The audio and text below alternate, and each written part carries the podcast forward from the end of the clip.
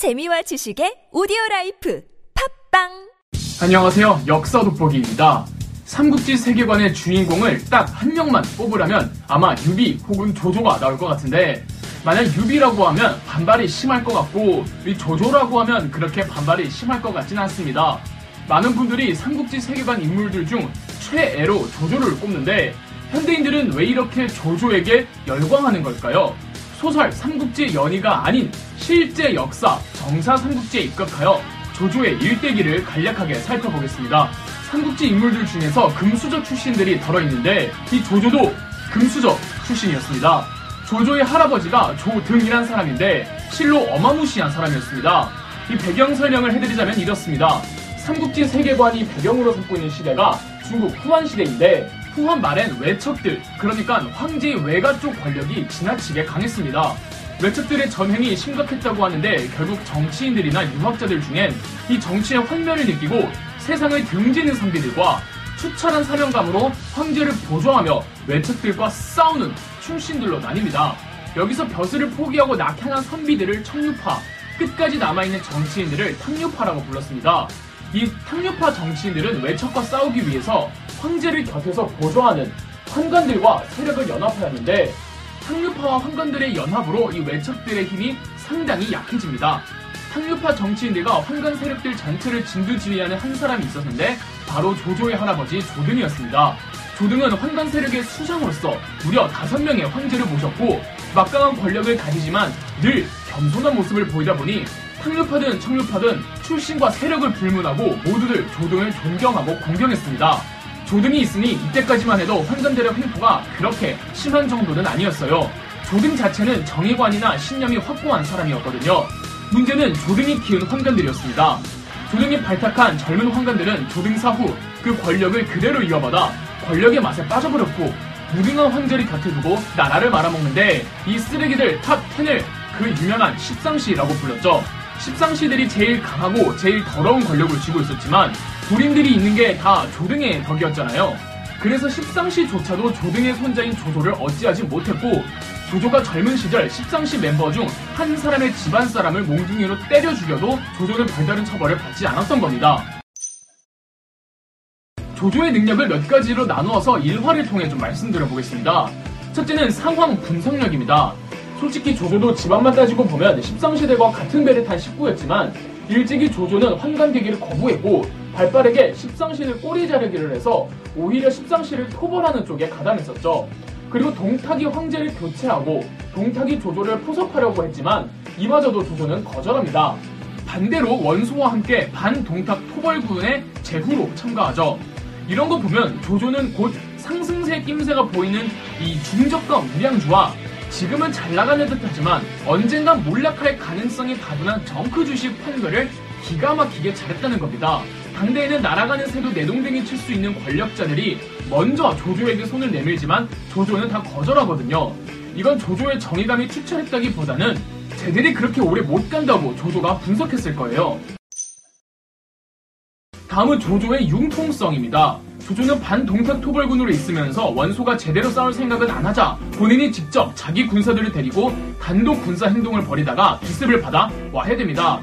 겨우겨우 패잔병들을 수습한 조조는 원소 밑에 다시 들어가 원소의 근거지인 기주에서 눈치나 보며 있다가 드디어 기회가 찾아옵니다. 지금의 산둥반도인 청주의 황건적 잔당들이 무려 30만이 모여있던 연주로 쳐들어가 연주 자사를 죽이고 난리를 피웠습니다.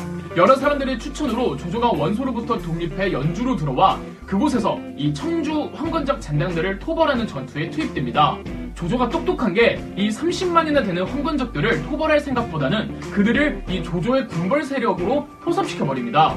어차피 도적대들이야 비전 없는 도적질 할 바에야 조조 밑에서 정식적인 병사로 활동하면서 월급 받는 게 훨씬 더 낫잖아요. 이렇게 30만 병력을 조조가 꿀꺽하고 비어있는 연주 전체도 조조가 먹게 되니 조조의 세력이 급격하게 불어납니다. 조조가 갑자기 연주의 제후로 떡상하니까 연주와 지리적으로 붙어있던 서주의 제후, 이 도겸이 연주의 조조를 선제 공격해옵니다.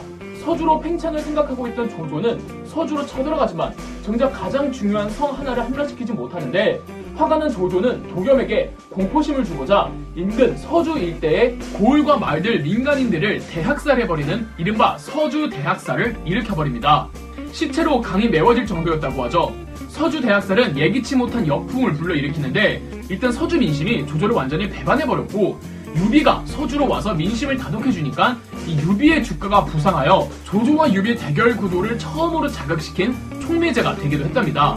그나마 조조는 서주 대학살의 실수를 만회할 수 있는 기회가 주어지는데 황궁으로 들어간 일이죠. 당시 수도와 황건에선 동탁이 암살된 후 그 밑에 부하들이 치고받고 싸우고 있었습니다. 황제의 신변이 위험해지자 다른 지방 제후들에게 도움을 요청하려고 하는데 다른 지방 제후들은 좀 음, 껄끄러워했습니다.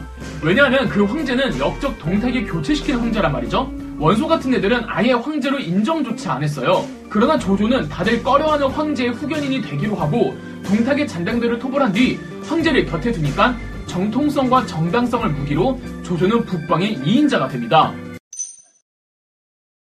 역시 뭔가 큰일을 하려면 도전정신, 깡이 필요해요. 조조가 북방의 2인자일 때 1인자는 누가 뭐래도 원소였습니다.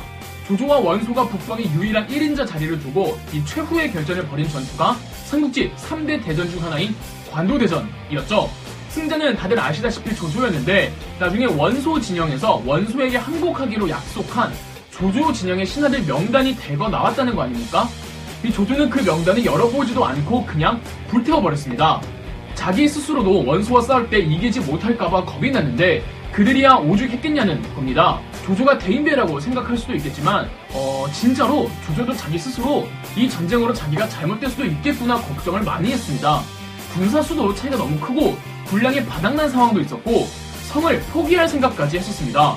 그러나 순옥을 포함한 책사들이 지금 상황이 나쁜 건 알겠지만 무조건 존버하라고 했고 조조는 당장 내일이 어떻게 될지 모르는 상황에서 존버하는 길을 택해 결국은 승리합니다. 세상에 완벽한 사람이 어디 있겠습니까? 조조의 단점은 뭘까요?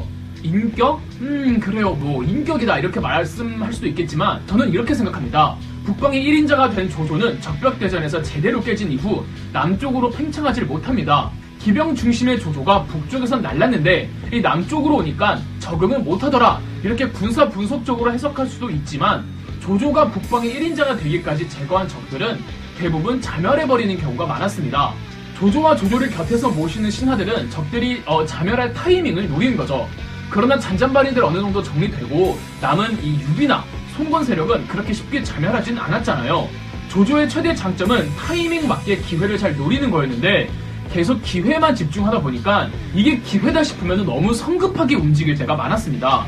예컨대 형주의 유표가 죽고 그 아들들끼리 내분이 있으니 이때다 싶어서 조조가 발빠르게 개입을 했지만 병사들은 수전이나 남쪽 풍토에 급작스럽게 노출이 되니까 전염병으로 군사 태반을 잃고 적벽 대전에서도 졌단 말이에요.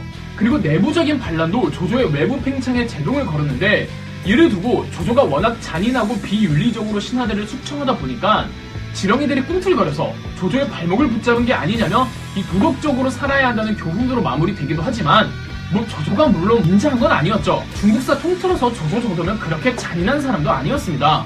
다만 조조는 아무래도 황제를 허수아비로 만들고 있으니 권력의 안정을 위해선 반대파들을 탄압할 필요가 있었고 탄압을 할 수 있는 명목이나 명분이 조금만 생기면은 그때마다 계속 쉼없이 몰아치니까 어, 부작용도 그만큼 큰 거였죠. 조조하면 잔인하고 비인간적인 이미지가 큰 거는 이 소설이나 2차 창작물의 재미를 위해서 antagonist 혹은 빌런 역할을 할 사람이 조조가 독보적이라 그런 이미지로만 비춰지니까 이제 뭐 그런 악인의 이미지를 갖게 된 게 아닐까 합니다. 그래서 인기가 많은 걸 수도 있어요. 안티 히어로 느낌 있으니까 뭔가 이 간지가 나잖아요. 그러나 창작물이 아닌 우리네 삶에서 조조를 어, 감히 평가해 보면은 조조는 전망 없는 명분이나 당장의 편안함에 얽매이지 않은 채 현실적으로 판단을 빠르게 하고 한 번 판단을 했으면은 극단까지 밀어붙이는 배포와 깡이 있었기에 멋이 있는 겁니다. 물론 이게 장점인 동시에 단점이기도 했지만요. 여러분들은 조조의 삶에 대해 어떻게 생각하시나요? 그럼 역사 돋보기였습니다. 영상 재미있으셨다면 구독과 좋아요, 알림 설정까지 해주시면 감사드리겠습니다.